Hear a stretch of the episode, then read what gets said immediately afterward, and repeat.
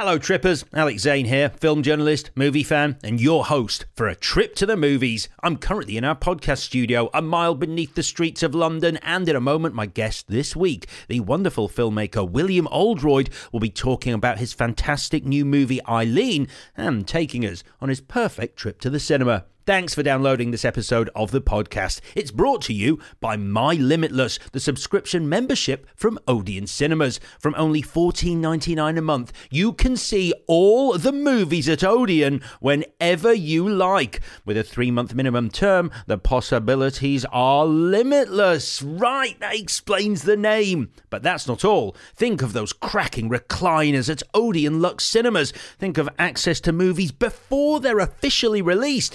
Think think of 10% off all the food and drink you'd like, including at their Oscars bars. Sign up online today by going to odeon.co.uk. Go on, give them a whirl and see how much fun life as a cinema goer can be when you are truly limitless. And if you'd like a pair of free tickets to head to your nearest Odeon, stick around after the interview and I'll tell you how you can get your hands on some. Also, if you'd like to watch today's interview in glorious Technicolor, do head over to our Trip to the Movies YouTube channel. And please, while you're there, hit that subscribe button and help us grow the pod into a giant temple of film. For all the latest updates and to get in touch, you'll find us at Trip to Movies Pod. That's at Trip to Movies Pod on all social media. Right then, time to introduce today's guest who I interviewed just yesterday on Zoom. So let's do this. Hello, and welcome to a trip to the movies where each week a special guest takes us on their perfect trip to the cinema. This week, we're joined by a wonderful director who broke onto the cinema landscape in 2017 with his superb, critically acclaimed debut feature, the Florence Pugh starring Lady Macbeth. And now he's back with a darkly funny and incredibly suspenseful psychological thriller called Eileen, based on the best selling novel and starring Thomasin McKenzie and Anne Hathaway. Here to tell us about that and take us on his perfect trip to the movies, it's the hugely talented William Oldroyd. William, wonderful to have you on the show. How are you this morning? I'm very well, thanks. Fantastic. Uh, so I'm going to crack straight into talking about a movie that I saw a couple of weeks ago, your second feature, Eileen. What a wonderful, suspenseful movie with a killer ending. I think I knew I was going to love it from the moment that period font appears on screen. Bow. Oh, great. Yes. Well, we wanted to um, throw back to Hitchcock without getting trapped in pastiche, you know, like it was a nice little nod. And hopefully, with with Richard Reed Parry's score as well, gave us the sort of wake up that we needed at the beginning of the movie, and then got us into it. So, I believe you uh, you heard you saw was it the Nest and heard his score on that, and that was one of the yeah. reasons you wanted to use him uh, from Arcade Fire. For those who don't know, but yes, that that movie and that score was great. Yeah, incredible, and um, and you know, just the amount of music he can generate, sketches he was sending through in response to some of the images we were sending him, just hours and hours and hours of material, and then whittling it down so that he was very clear he wanted a theme for Eileen. So we were trying to work out what that theme would be, you know, something that sort of was um, as, as a nod to noir. So there was some of the sort of those those those jazz ideas in there, but at the same time, something that felt sort of bold and contemporary at the same time. I think he really did an amazing job. It's an incredible score. But without getting ahead of ourselves, this this movie, for those who don't know, uh, give us a brief idea of what it's about because I, I, think you've described it, which I love, as a very specific kind of love story. Oh yeah, I mean it's a I would say it's a perfect Christmas love story. I mean, for, for those for those people who worry there's nothing for them at Christmas to uh, to watch, they don't feel like the movies that are presented to them are the ones that they can connect with. This is this could be the movie for you. This this is this could be your Christmas go to movie. Um, it's I would say you know it's it's I mean you've seen this it's um it's it's very darkly funny.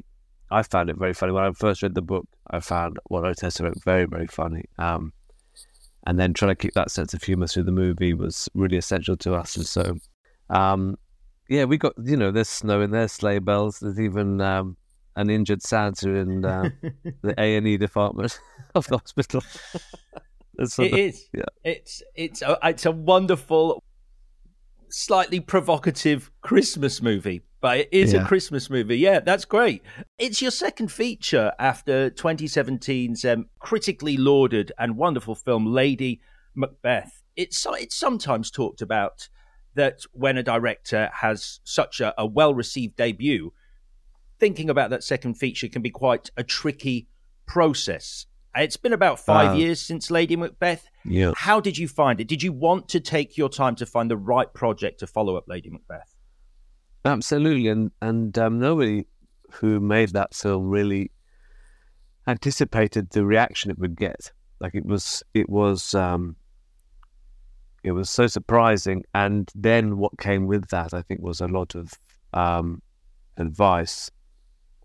A lot of people telling us, you know, what we should be doing next, and having a lot of opinions, very strong opinions, and so on. Um, and it takes a little while to sort of cut through all that noise, just to make sure that you know what what drew us to Lady Macbeth in the first place. We we remember what what the attraction was. You know, a strong central character, a beautiful script, um, a great story, and that's what I found with Eileen. So it took, and, and I was reading a lot of stories, a lot of ideas, meeting people, thinking about what could be the next one, and and I was spoiled in a sense, but I had s- such great actors, such a great producer, writer, all of the, the crew and the cast for um for Lady Macbeth that, that I wanted to make sure that I, whatever I did next, built on that. Do you know? Mm. Uh, and I just felt when I read that book, when I read Eileen, I thought this could be the this could be the the step forward, the, the next step up. That we have this amazing, um, darkly like funny, um, twisted character to explore. I mean, and, that, and that's because it's so many years of your life, isn't it? When you when you when you commit to do these things, you want to find somebody that has the the richness and the depth of character that you can really get stuck into. Um, and that's that, that's what we found. Um, not only that, but, but also with Rebecca St. John. You know, the, those two characters I thought could be really great to see together on screen. Uh, well, it, it's no secret. I mean, the reviews are in, and people are, are loving the movie. Do you get uh, a brief reprieve from having to think about, concern yourself with the next project? Are you able to sit back and have a moment to enjoy this? Yes, and it because of the way in which things have sort of been uh, timed. So you know, we we we shot it two years ago in the winter. We then finished it the, the following summer. We then had the premiere in January this year.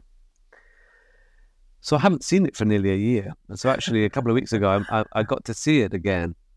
Uh, I thought I should watch it, seeing as I was going to talk about it, and um, I was quite surprised. You know, having seen it and thinking I'd never want to watch it ever again in my life after we were editing it for so many months it was quite nice to see it with an audience, and um, and uh, I'm very, I, yeah, I'm very, I'm very fond of it, and I'm very proud of the work everybody did. I think it's, um, I think it's, uh, what we've found is that audiences have been really surprised by it, and that's for me is very gratifying. I mean, I imagine it's always quite a nerve-wracking experience when a, a director sits with an audience to watch their film for the first time in a crowded auditorium. How was that experience yeah. for you? Uh, if I'll be honest with you, it was um, it was mixed because the first time we screened the film with an audience was at the Eccles Theatre in Sundance Film Festival, and it was an audience of 1,200 people. Wow. Uh, and we hadn't seen it. I mean, we had no, we hadn't seen it with an audience. I mean, we'd seen it with the people who made it, like so, some um, small screenings as we were editing and doing the post production. But on one level, it was great to hear an audience react to the film in so many places where we'd hoped there may be a reaction and so on. And then at the same other at the same time, you know, as much I imagine it's the same if you're a comedian, you know, you don't get a laugh in a moment. You're like that deafening silence can be absolutely um, right. We're either going to cut that joke, we're going to have to work doubly hard tomorrow to get that. But the you know, it's the hard thing is um, to get the pacing right in isolation. So, you know, if it was in theatre, you'd be working with the actors to see how they can make the better connection with the audience, right? I mean, that, that, that live reaction is so important. But we have to make their film work in its uh, in its own right, and then present it to an audience, and then just hope that they react, they they respond, and um, and an and a Sundance audience is a great audience because they're up for it. You know, they are they are an audience who come to that festival for a reason. They love those sorts of movies. So, you know, it was um, it was thrilling. It was really really thrilling on on that level, but also terrifying because there's nothing you can do. You can't go and make any changes. Right, right, right. You've seen the movie. You got you can't go back in there and be like, oh, God, well, let's cut that and just move that around, and you know, let's have a chat with the actors and say, why don't you try this? You know, it's done. Uh, you mentioned the author already, uh, Tessa Moshfegh, um, who's also mm. co-written the script. Um, uh, you, you, touched on the book. It's been called "Delightfully Dour and Pleasingly Perverse." Um, what did you love about it when you first read it? Because I, I think I'm right in thinking you have nurtured this from the start. You read the book and were instrumental in going, "Hey, I think this could make a great film." Yes, I read I read uh, one of Tessa's other books first. It was in March 2020, at the beginning of the lockdown, first lockdown, and it was my year of rest and relaxation, which is about a young woman who self-medicates, tried to put herself to sleep for a year, which felt like. I mean, a lot of people were looking for um, ideas what to do for the for the lockdown. That felt mm-hmm. like quite a an interesting way forward. And then yeah. I um and then and then it led me to read a lot of her other books. I read I read everything she she wrote, um, including Eileen. And when I read that, I just thought, well, this could be great. I think you know you asked what drew me to it. I think pleasingly perverse is probably exactly what you have me at perverse. that, that was what I loved about this character. Like you don't, you so rarely see these sorts of uh, characters on screen, um, and especially in combination with uh, two other women who, I mean, without saying too much, there's a great scene between three women on, on in, in the film. And when I read that scene in the book, I felt like uh, it's so rare you get to see a scene like that between three women. And wouldn't it be great if we could make that? That's what I went to Ottessa with as an idea. And, and, well done on talking about that scene with no spoilers because that is a pivotal, pivotal, pivotal moment. Pivotal yeah. moment. Um, I found a lovely quote from Ottessa, uh, who is wonderfully frank in interviews. Uh, and this was after seeing the very first cut of the film. We were watching it again today. I was like, "This is so much better than my book." Is there? Is there a greater thing a filmmaker like yourself adapting someone's work can hear? No, and you know there's a there's a huge following for the book. There are a lot of um, fans, but then equally Eileen fans. Like, so you just want to do the best job. I mean, like, we had, uh, I mean, having got tested they're part of the the collaboration in the making of it. Not just that she adapted her own novel with Luke, her partner, but also that she was part of the casting. She was helping me with the look of it. I mean, she knows so much about fashion that she was very instrumental in the decision about Eileen's clothes and so on. Like it was really, I had a, I had a gift here. I had the, I had the the creator of Eileen, the character. I mean, she she she dreamt her up. She didn't just adapt the book. She she invented this character. So it was great to use her. And I now feel like you know there going hopefully there will be no death threats from the Eileen fans. I mean that that was one of the worries was there's an army out there who are ready just to you know, what right do you have? So that, I mean, a character which is so vivid in people's minds because obviously, as you read the book, you come up with you dream your own film as you're reading the book. But I think that the feedback we've had is um, that it's a faithful adaptation in the best way. I think when they um when they see Thomasin McKenzie's performance as Eileen, um, I think any any fears they have will be sated uh, because yeah with regards to Thomasin McKenzie and Anne Hathaway, I, I don't think it's an overstatement to say that they both give career best performances in this movie, mm. which, when you consider their combined CVs, is quite something. Um, yeah. How was the casting? We went to Thomasin uh, to offer her the role because we had loved she'd done before in Deborah Granik's movie, Leave No Trace. We'd seen, I'd seen her in um, recently in the, the True History of the Kelly Gang, which I thought was she done some wonderful work in that. And then we obviously she taped for us, and, and we met her several times. Um, with Annie, it was a no-brainer. The moment I read the character of Rebecca St. John and talked to Tess about who she was, we thought let's let's approach Annie with, with this, and so we got our first choices. I mean, uh, I think when you have a great script, it makes that part of the process much easier.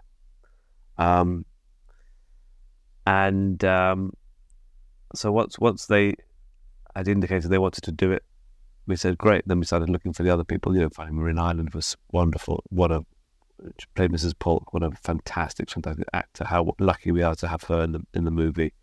Shea Whigham as well, playing Dad.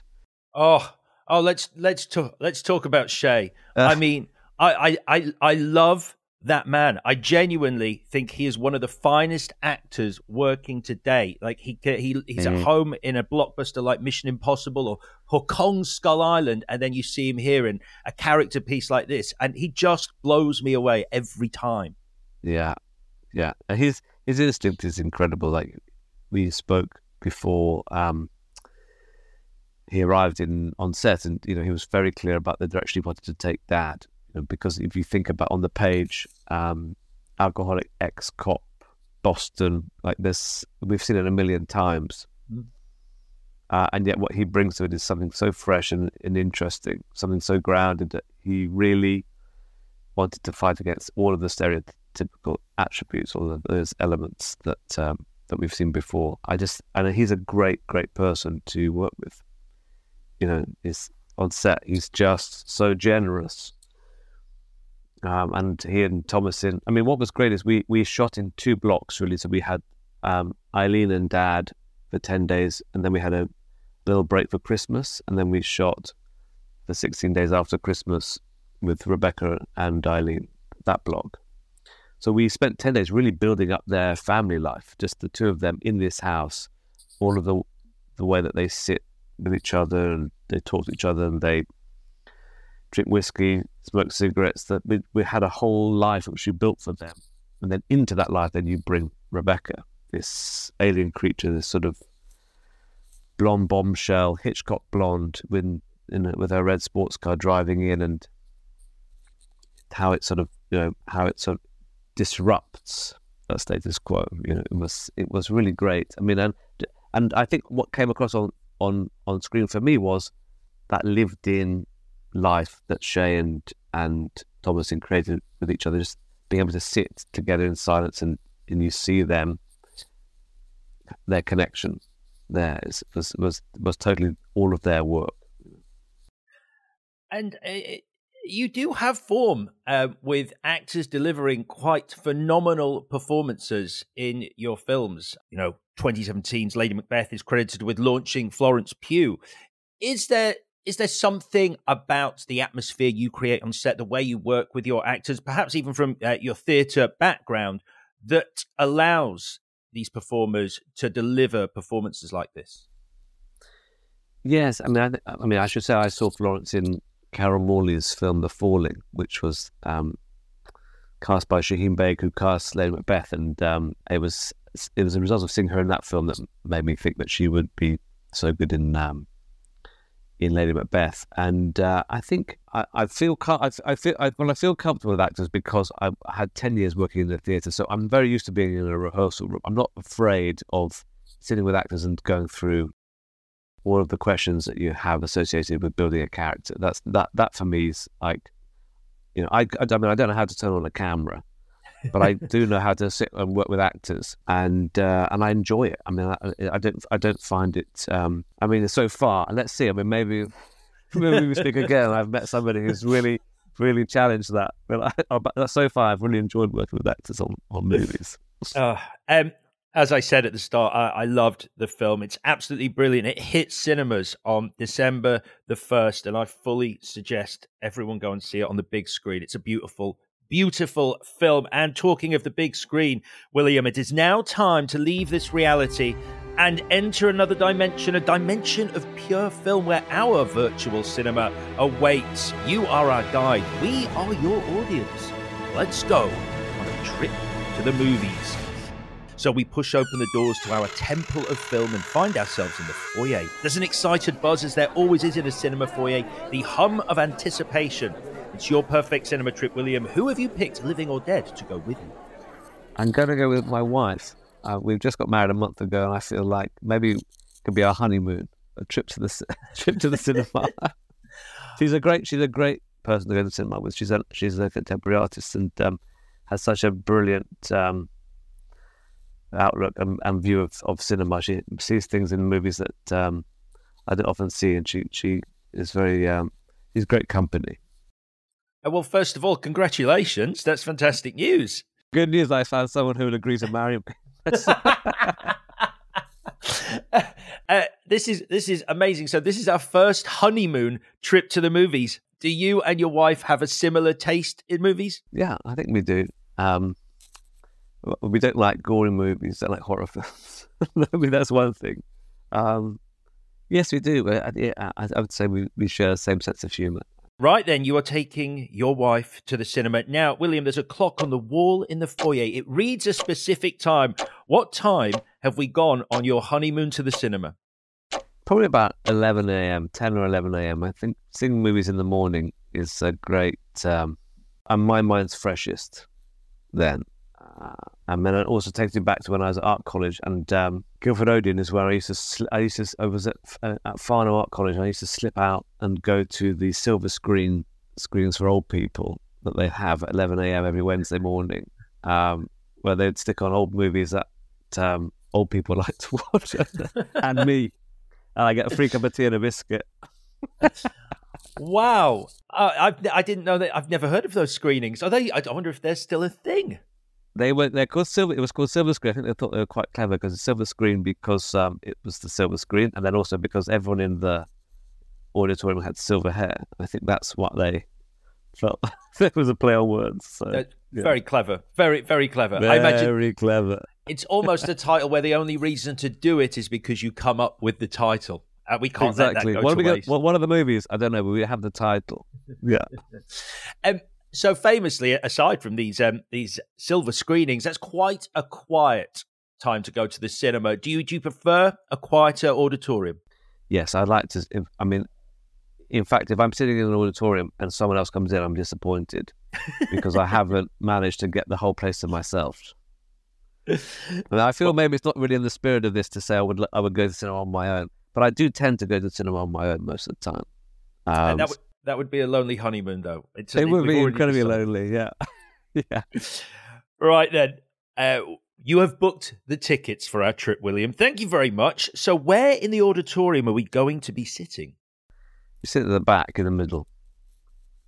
That's not just because we're on the honeymoon, but also um, I'm quite long-sighted, so um, my nightmare would be if people put me in the in the first few rows. I mean, it's impossible to sort of to see anything. I like to be able to see the whole the whole screen. So okay, I was going to once went to I once I went to see um I once went to see a movie in the IMAX and um, I was sitting in the middle and I couldn't see the edges of the screen and I I got I really got um uh dizzy from the movie. I think it was actually Dunkirk. That's probably why.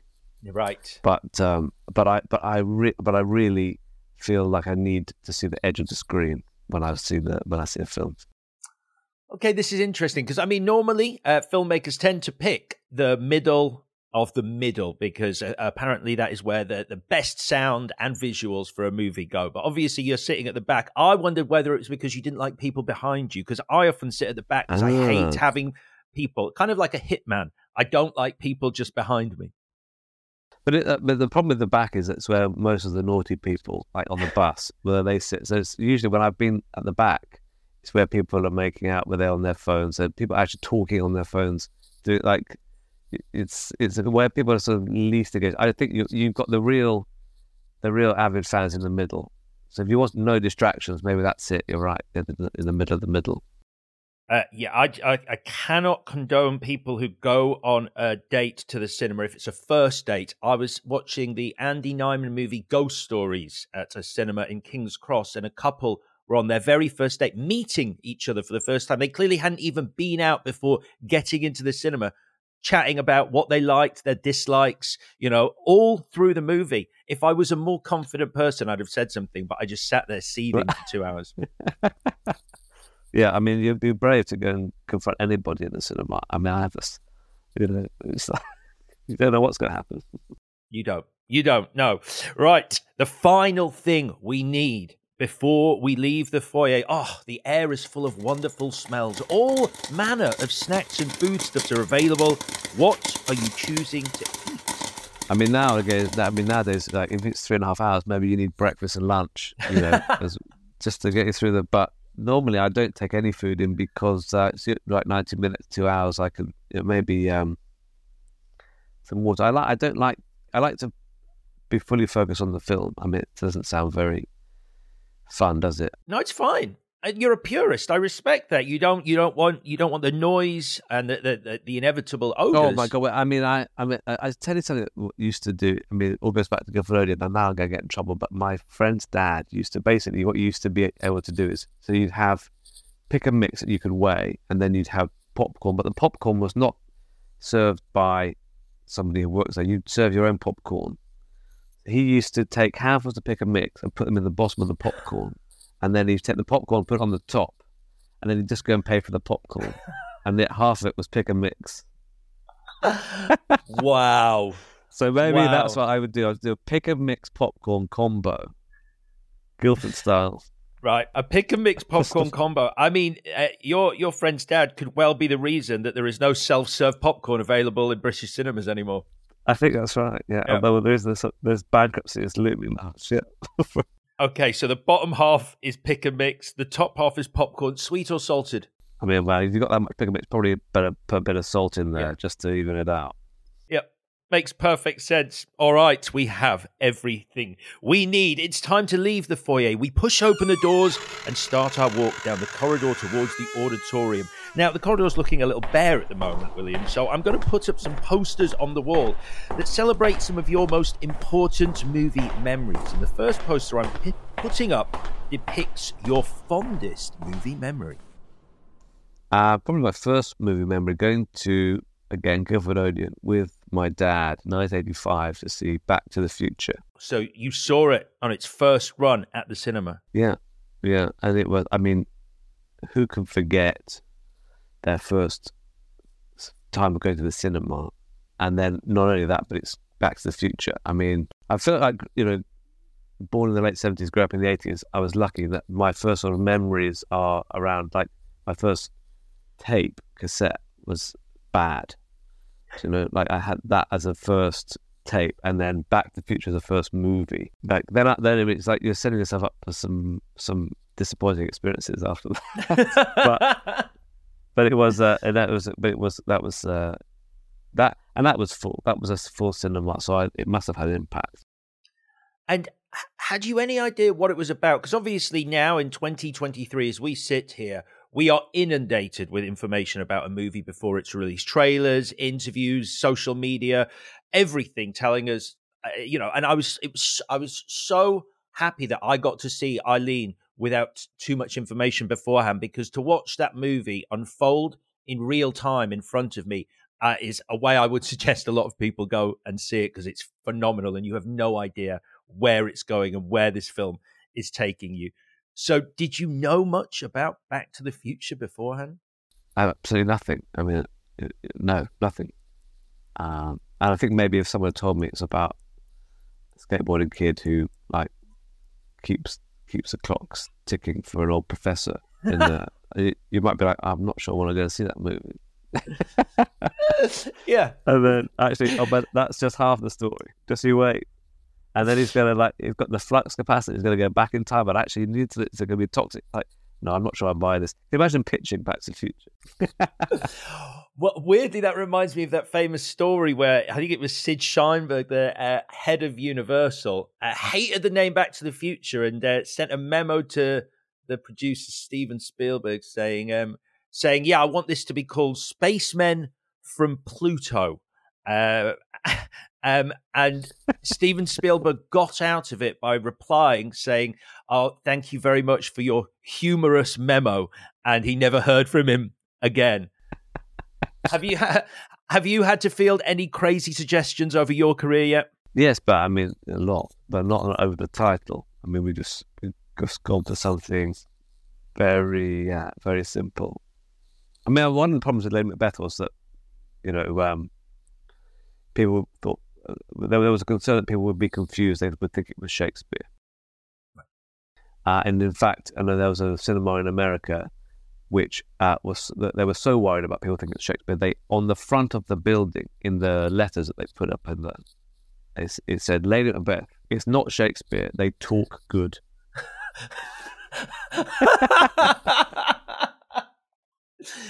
That's brilliant. I said after this, I'll send you the picture. I've got a photo of it. It's fantastic. Oh, please do. I want to be able to share that. That's fantastic. oh, right then. Let's carry on down the corridor on that note. And the second poster we're putting up depicts your worst movie memory. Um, also, Guildford Odeon. A lot of memories in Guildford Odeon. But it was in 1996. Uh, I went on a first date to see The Island of Dr. Moreau. Oof. Um, oh, not a good date movie. Um, yeah, not a good movie, but not a good date not, movie. Not, not a good movie, not a good date movie. And um, it was the first and last date, in fact. It didn't go much further than that. The, um, the I think the scene where the woman, the sort of horse with breasts, starts mm. like rearing up and smashing up the laboratory was really a, a low point in, in my cinematic life. That was the oh God, I'm because um, uh, you you so you pick the movie, so your date is there looking at you, going, "Who am I in this cinema with that wanted to watch this?"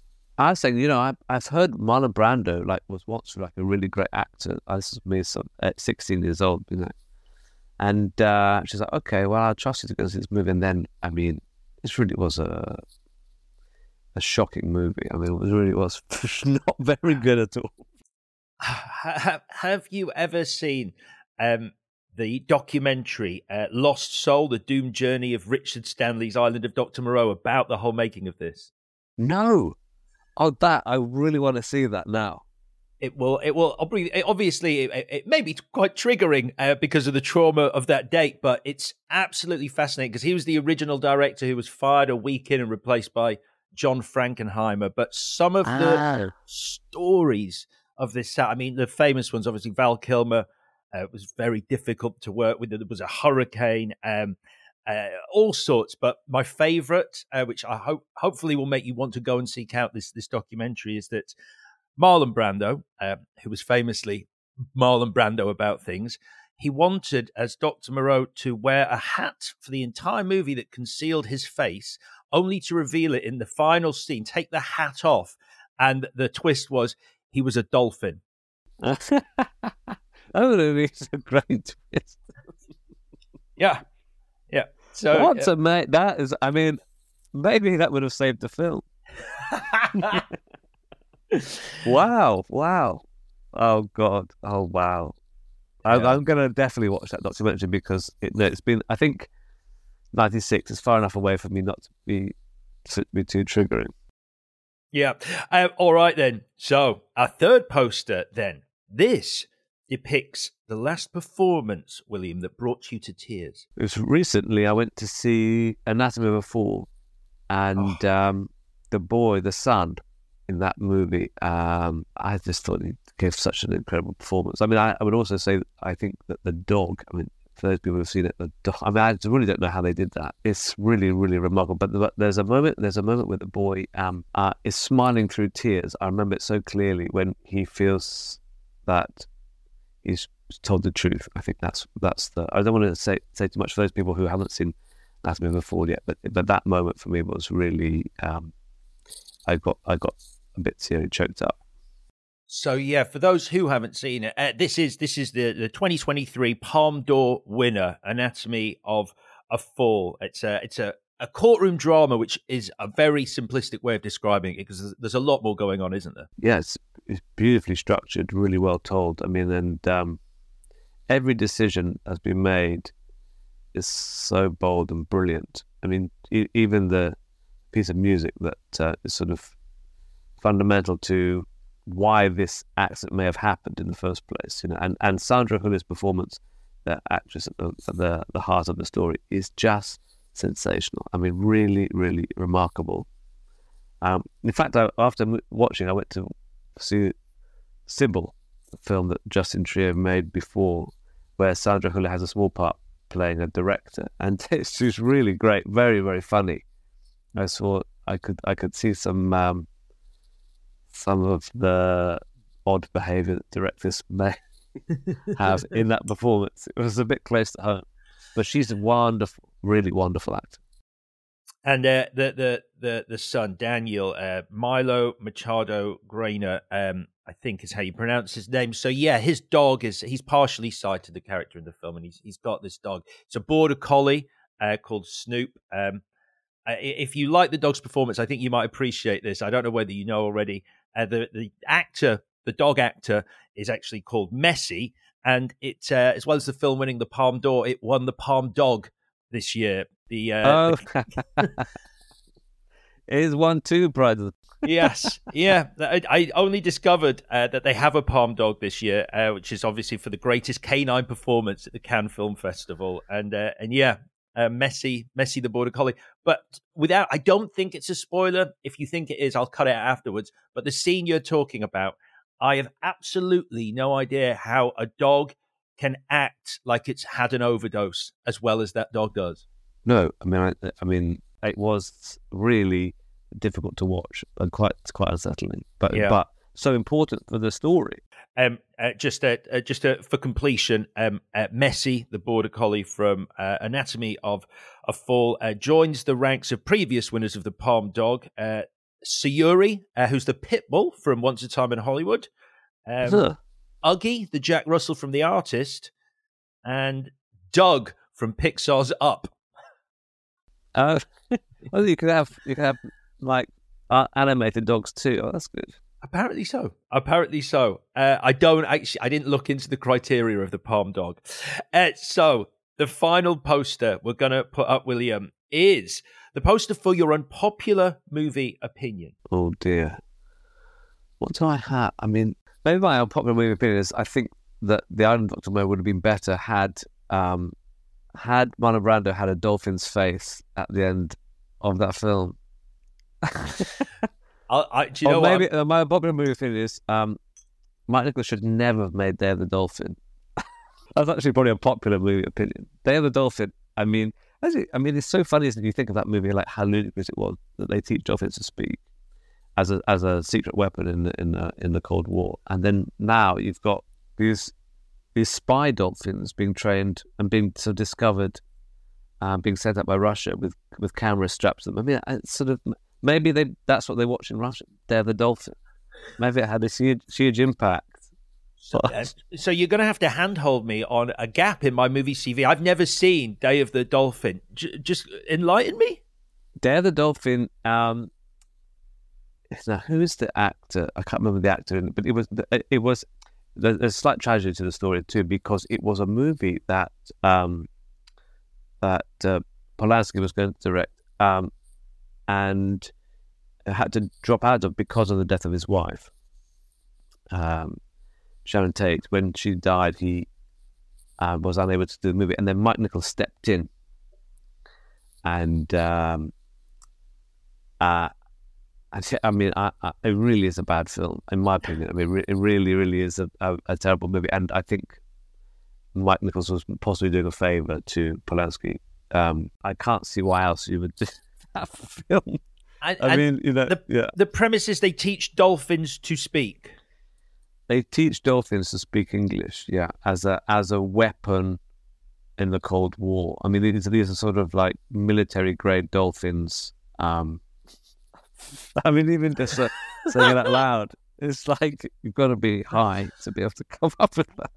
Wow. So, I, uh, do you actually see a dolphin on screen speaking English? But maybe, but now I'm thinking maybe it was Marlon Brando with the mask. maybe he finally got to do. Maybe the dolphins were played by Marlon Brando in the in the mask he got made for the Island of Doctor Moreau. Um, I don't know. You see, yeah, you see dolphin. You see dolphins doing the sort of like, you know, when they tip their head back and they sort of like, you know, with their mouths, and then they have words dubbed in. Oh my! And what's their accent? What's totally what... trippy? Uh, uh, it's like a sort of American dolphin, like quite high pitched. I'm not gonna lie. Is it is it is it weird that I want to see it more now? Oh, I think no. I think you should definitely see it. But I'm quite annoyed that my corridor has got um, the Island Doctor and Dare the Dolphin in it. and then I guess you can offset that with Anatomy of a Fall. Really is, like, I think, a masterpiece, and so is Back to the Future. So it's good. We've got the, we've got balance. Lovely. We've got parity between good and not so good. Our final poster we're putting up is for Day of the Dolphin. We have reached the final set of doors, William. Now, there is a queue of people, as there often is in a cinema, hoping to join you and your wife on your honeymoon in the auditorium. Do you want to let them in? Do you want to celebrate this together? Or do you want it just you and your wife in there? Oh, it's a tough one. It depends who it is. I mean, if it's just if it's just if it's friends and family, yeah, come and come and come and celebrate. But um, great. I, do you know what? I sent out some invites without you knowing. It is just friends oh, and family. Great, fantastic. Are, are, we letting them in? We're letting them in. yes, we're letting, we're letting them in. Right. Okay, your friends and family pour into the auditorium, going wild. So we take our seats now. Before the movie you picked for us is declared, we're going to play a few things on the big screen. And the first thing we're going to play is the trailer for the film you're most looking forward to seeing at the cinema. That's Zone of Interest. Yeah, I can't oh. wait to see this film. I mean, Jonathan Glazer for me is like really such an astonishing filmmaker. I'm, I'm really, really excited about this film. So yeah, this this is only his fourth film, his first after 2013's uh, mind blowing Under the Skin. Um, what is it uh, about him as a filmmaker and this movie that excites you? Uh, I think what I love is that he really, really, really thinks about form as much as he thinks about story. So if he comes up with a, an idea for a film, a, a, a, plot line, a story, the form is as important as the story is. So, um, for example, uh, Under the Skin, they, I know that they rigged a van with cameras inside. That I know that he was sitting in the back of the van with a sort of monitor and there was nothing that would give away the fact that they were a film crew as as uh, uh, Scarlett Johansson drove around the streets of Glasgow and picked people up. Like the idea of making an alien movie where you take literally an A-lister from Hollywood and then drop her into the middle of a city, and then people look at her like they sort of recognize her but aren't totally sure, is I think exactly how people might look at an alien. I just loved that the way he he decided to make that film. And I think with this, from what I understand, I've tried not to learn too much about it before going in. I want to go in with open mind. I think the form of this again mirrors what it might be like to create a sort of a house under surveillance. So maybe the cameras sort of sit in these wider positions and they view the action at, at a remove. So you're not actually, from what I understand, that there are no uh, close-ups in the film, mm. which sounds crazy, but at the same time, you know, I think uh, he's such a great filmmaker that it must be for an alienating effect or something that you know. Um, yeah, I, I, what it's about, um, and this is going to be as you as you just uh, very kindly explained, because it's a Jonathan Glazer movie. This will be an oversimplification, but it's about the commandant of Auschwitz um, and his family life in the house next to this concentration camp. But yeah, I read the same thing as you. It's um, they sort of embedded cameras in the walls and kept the the cast very separate from the crew, so they could never see the crew, um, and oh. and encourage them to improvise on set. Now, you mentioned at the start, obviously, you, you, which must have been great, having a little bit of rehearsal time with your cast for Eileen. Um, they arrived a few days earlier, which I, I'm right in thinking is kind of rare in film, often actors just arrive on the day they're there to shoot. Well, I think it's important that we take some time just even to get to know each other because if you turn up on the day, there's so many things going on.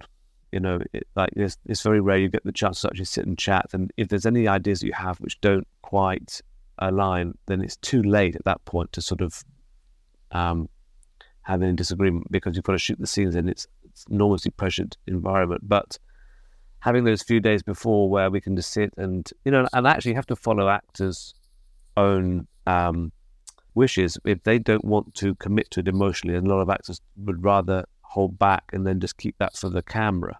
You know, they they don't want mm. to sort of spend the emotion that they have in this moment. Then I totally respect that, and I wouldn't ever push them to do that. But at least we get a chance to the actors to meet each other, to start to build their relationships. We can talk through every single thought that, we, that the actors have, that, so that the, the characters have in each scene, and then build them up bit by bit. And I think it really, really helps. And um, I think Zone of Interest also um, stars an actress uh, who you mentioned earlier, Sandra Huller, is uh, also in that. Which uh... she's really on a roll. I mean, she's fantastic, and Toni Erdmann as well. That uh, her performance in that is really funny, very, very, very funny. Yeah. All right, the next thing we're going to play on the big screen is the moment, William, that makes you literally or metaphorically, you don't actually have to do it, pump your fist in the air. I think probably when the killer whale jumps over the wall in Free Willy. It's great. It's, it's and that's a literal fist pump, by the way. and I hope that everybody in the cinema with me will be pumping fists uh, on our honeymoon for sure. I mean, if we could all just one collective. I actually went to um, sing along a Sound of Music at the Prince Charles uh, Cinema once, and I, I, had the time of my life. You know, when um, you know, they give you bits of Edelweiss and they give you a little um, party popper for the bit where she kisses Maria kisses Captain von Trapp, and everybody at the same time pop the pop, and that was just absolutely magical. I I went to my own very first one of those sing-alongs. I went to the the Rocky Horror Picture Show one, um, oh. and had the time of my life. I didn't expect to to love it because I'm a bit like yourself. I'm like, everyone be quiet. There's a film on, but actually, you're like, this is great. I mean, when you're when you're wasted on Blue Nun, which is like I think the audience were then. I think you just go for it. Like it was pretty raucous, and people were. There's actually a, a fancy dress competition, um, and there was um, somebody. There was a woman who was her costume was she dressed as a hill alive with the sound of music, and she was covered in green, and she had put little plastic sheep all over herself. this is what we need in the cinema. More of this. that is Love that. Uh, right then, next up, we are going to play what you consider cinema's most shocking moment. The moment in the act of killing, the Josh Oppenheimer movie, where the the perpetrator of, of one of the perpetrators of this genocide, and I can't remember his name now. You'll probably be able to remember it, but he but he realizes. So I mean, just to quickly recap, he essentially uh, killed a lot of people, a lot of communists, in fact, and um, and is encouraged by the filmmaker to recreate those those killings through by making his own films, so fictionalizing them because it, because of course he's in denial about what he did, or he's he's actually celebrated for these killings, um, and it's through the process of making the of the films that he starts to realize for the first time what he's actually done and you see the moment that the penny drops, that you that you that he realizes the number of people he's killed and how he's killed them, and it's uh, like again, it's one of those moments. I mean, it's a documentary. It's one of those moments where you can't believe what you're seeing. As like his body is in defiance of his mind, like he he's dry heaving, isn't he? He's retching in this moment, and and nothing's coming up, and he's just he's trying to carry on as normal, but his his body is is betraying him. It's really astonishing.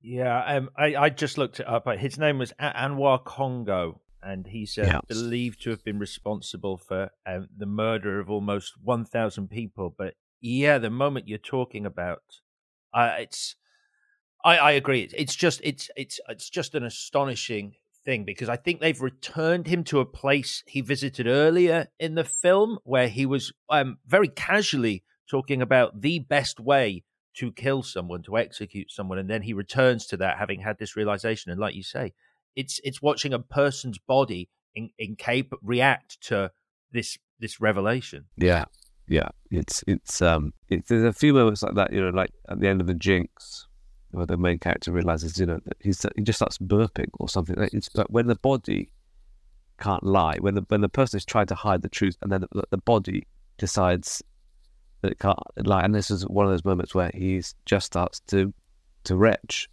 Uh, I, I, I mean, it's, it's, it's, it's shocking. So that is from the act of killing, the final moments as cinema's most shocking moment. Next, playing through the Dolby Atmos speakers in this auditorium for your friends, family, and indeed your wife on your honeymoon. The line or piece of dialogue from a movie that most affected you. Well, I've, now I'm going to forget what it is at the moment, but the line is, isn't it? Um, you can speak. I think is what she says. Is that the.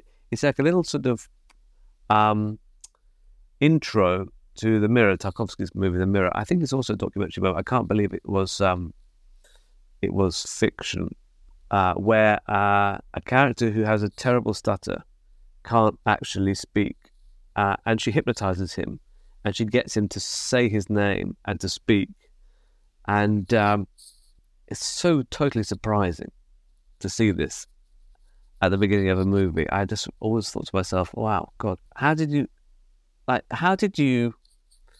think of that? How did you shoot it, and how did you know it would be a success? in the you know in the moment that it happens, you know, because it all comes together. And it's not a long scene; it's a short scene, but it's just really, really astonishing to see that happen. I've never seen somebody be hypnotized and then be able to speak. So, full transparency, I, I I've not seen the mirror, so I did my due diligence and watched this scene uh, just yesterday, and um, and it's it is quite quite captivating and and and just like you say, you're like, is this real? Is this a performance? Is this ha- happening? Yeah, I mean, do, that's. I, I, think I assume it has to be reality uh, because um, of the way it's shot. I, I, can't believe that's a that's a performance that he's giving. It doesn't feel like an act, does it? It feels like mm. she's actually a hypnotherapist doing this thing. But um, I just love it. Like a command is given, and and she says, "What did she? What is the translation? I can't remember in I Russian." I think it's, I, can, I speak. can speak. I can speak. I, yeah, oh yeah, she says to him, "Say I can speak," and he says, "I can speak," and he speaks. Yeah, it's amazing. Right then, we've got one final thing to play, William, uh, before we get to the movie you've picked for us, and that is what you consider the best use of music in a movie. Well, I think it's got to be Taxi Driver. I mean, I think that uh, that score is just the best, really incredible little bit necessarily the best use of music. I, mean, I'm sure there are examples of where music has had a bigger impact, but uh, for me, um, it's sort of it's impossible to think of that film without that score. And it's such it's such an integral part of that whole film. You know, he um, and and and I think it was his I think it was his final score, in fact, because obviously he had he had um, he'd he'd scored so many movies for Hitchcock, so many of the classics, and then actually to bring all of that to then his final score, and this one of Scorsese's early movies was uh, incredible.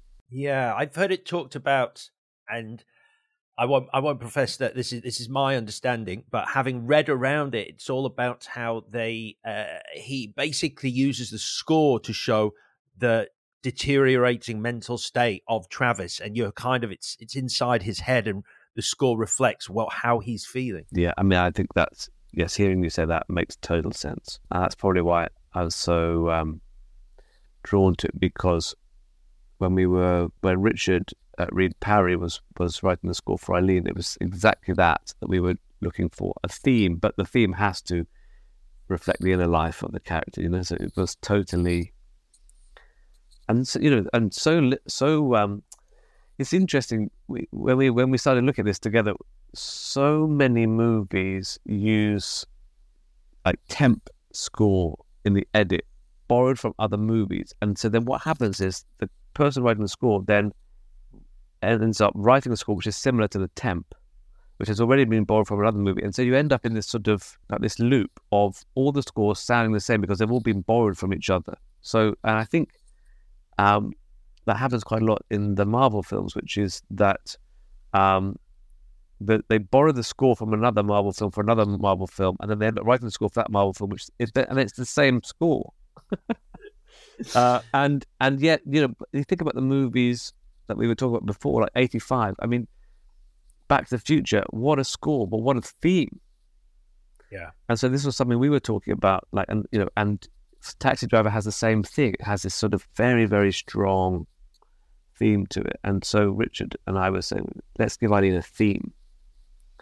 Uh, rather than the rather than the score just simply being there to sort of accentuate emotion is actually is is uh, is characterful. And as I said again at the start, from um, from that opening, uh, Richard Reed Parry score, your direction, looking through the uh, the windshield of a car. That's not a spoiler because it's the first scene, and and that that title coming up, it all comes together, and you're hooked. You're hooked from from the opening. It's great. Hey, William, we've arrived. It is now time for you to announce to this packed auditorium of your friends and family, to your wife on your honeymoon, the movie you have picked to celebrate your marriage out of all others. William, what film are we watching?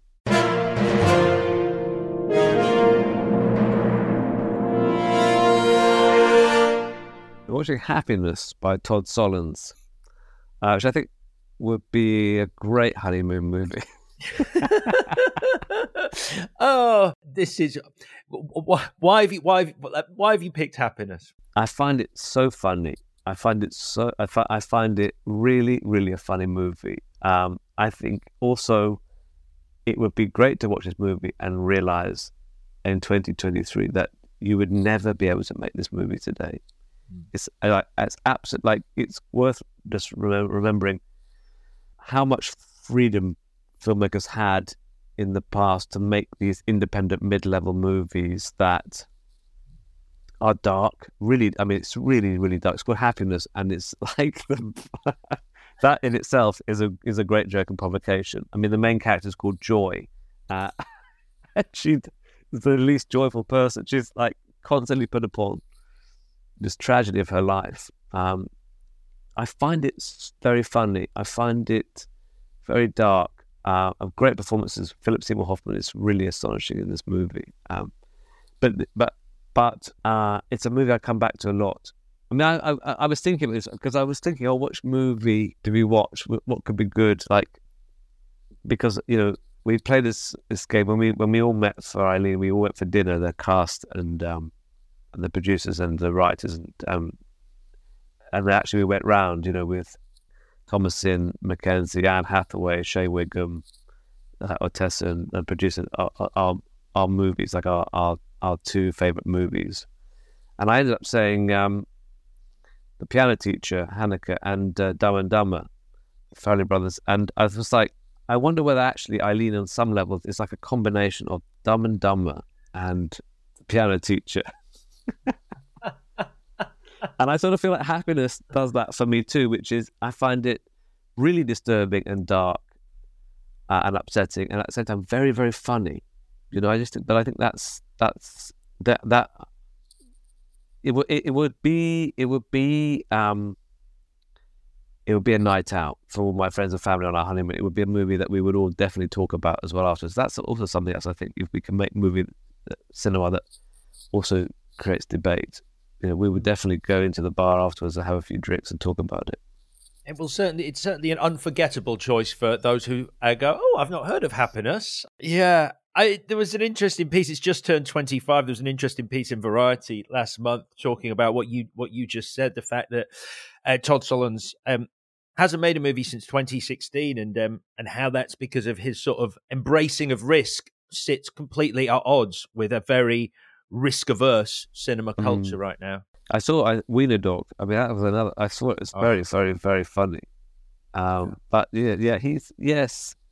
I hope he has another movie coming soon because I do think he. What do you do then? Do you have to change the way you make movies in order to then go out and get the finance? Is that what he's having to face now, or, or, or will you end up finding finances who will still make a Todd Solondz movie? Um, there, there are other. I think there are other younger filmmakers who sort of in um, who are inspired by his filmmaking, who are making movies now. There's some. There's some. Uh, I saw Dream Scenario recently. Did you see that film? It's very funny. The new Nick Cage one. Yeah, I haven't yeah, seen it I've, yet. I've heard it's great. Uh, the, yeah, but I mean, it's probably more. It's more like a Kaufman movie than a Solondz movie, but, but it's like a.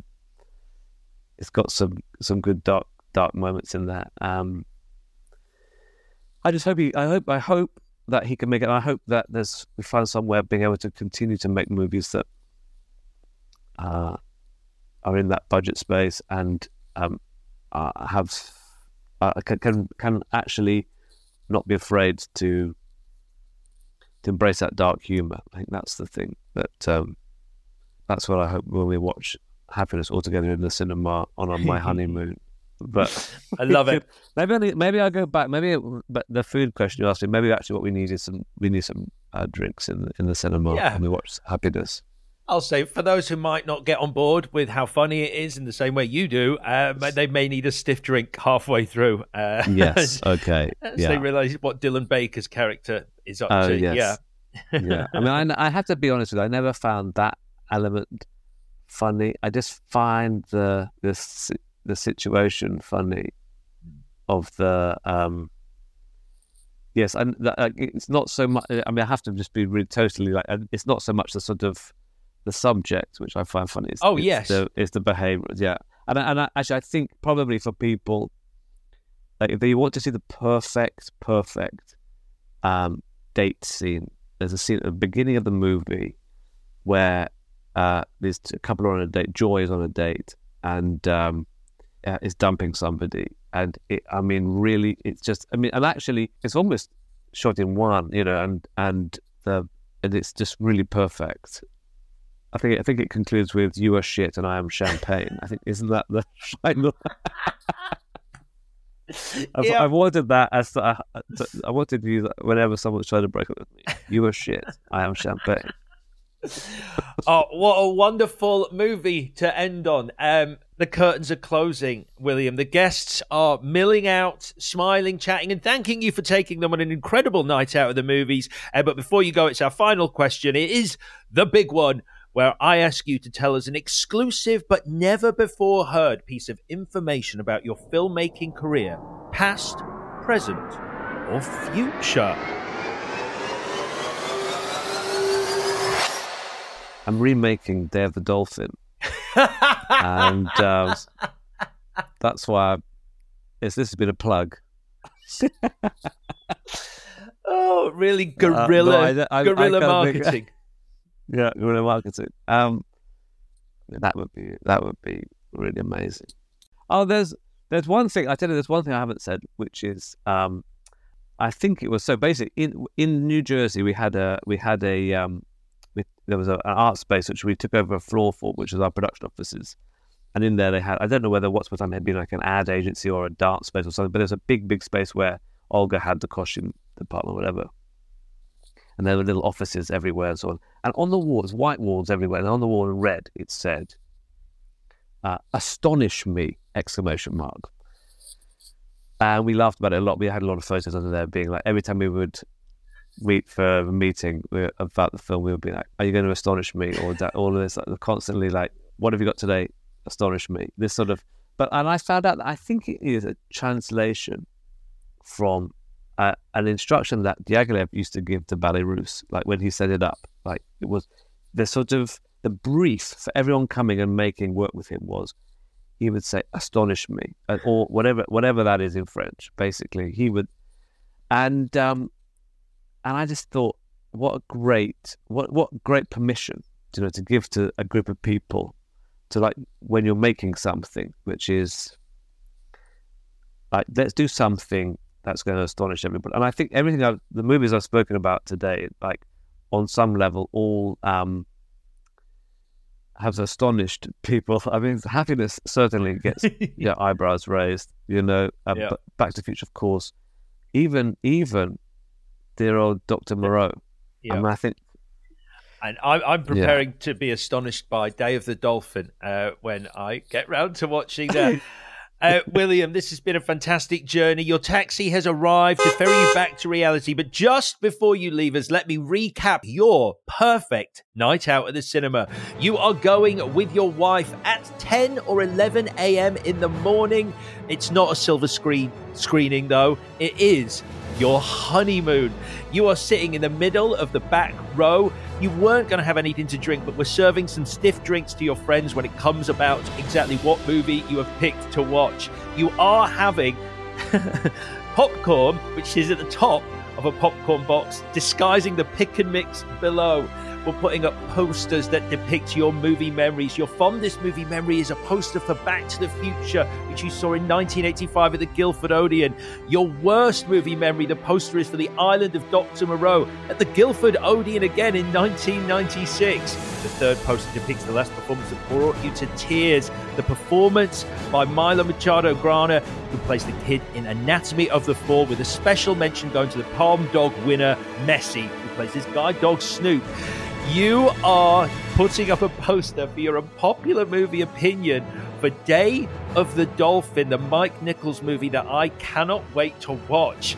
We are playing a trailer in the auditorium for Zone of Interest, Jonathan Glazer's new movie. The movie moment that makes you literally or metaphorically pump your fist in the air is Willy, the killer whale of Free Willy fame, jumping over the wall at the end. The most shocking moment in cinema for you is when Anwar Congo suddenly realizes exactly the magnitude of the murders he committed. What line or piece of dialogue most affected you? I Can Speak in the introduction to, to Tarkovsky's 1975 film The Mirror. The best piece of music in a movie is Bernard Herrmann's score from Taxi Driver. And finally, you, your friends, your family, and your wife are celebrating your special honeymoon trip by watching Todd Solondz's 1998 movie, Happiness. It's been a joy chatting with you, William. Have you had a good time? Loved it. Thank you so much. Um, congratulations again on Eileen. As I said at the start, it's out in cinemas December the 1st, and it's absolutely blooming brilliant. So well done on that, and I look forward to speaking to you again at some point. Alex, thank you so much. It really has been a pleasure. Thank you.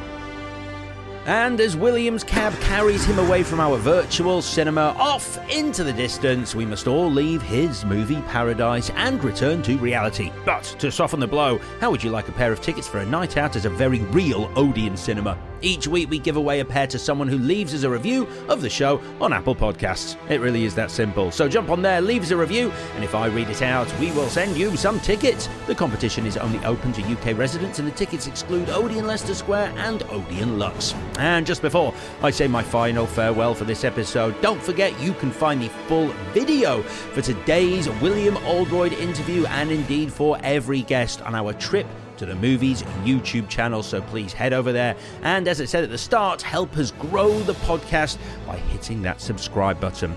And that really is it. I'll be back next week when another guest fills our cinema with their celluloid dreams as they take us on a trip to the movies. Bye bye.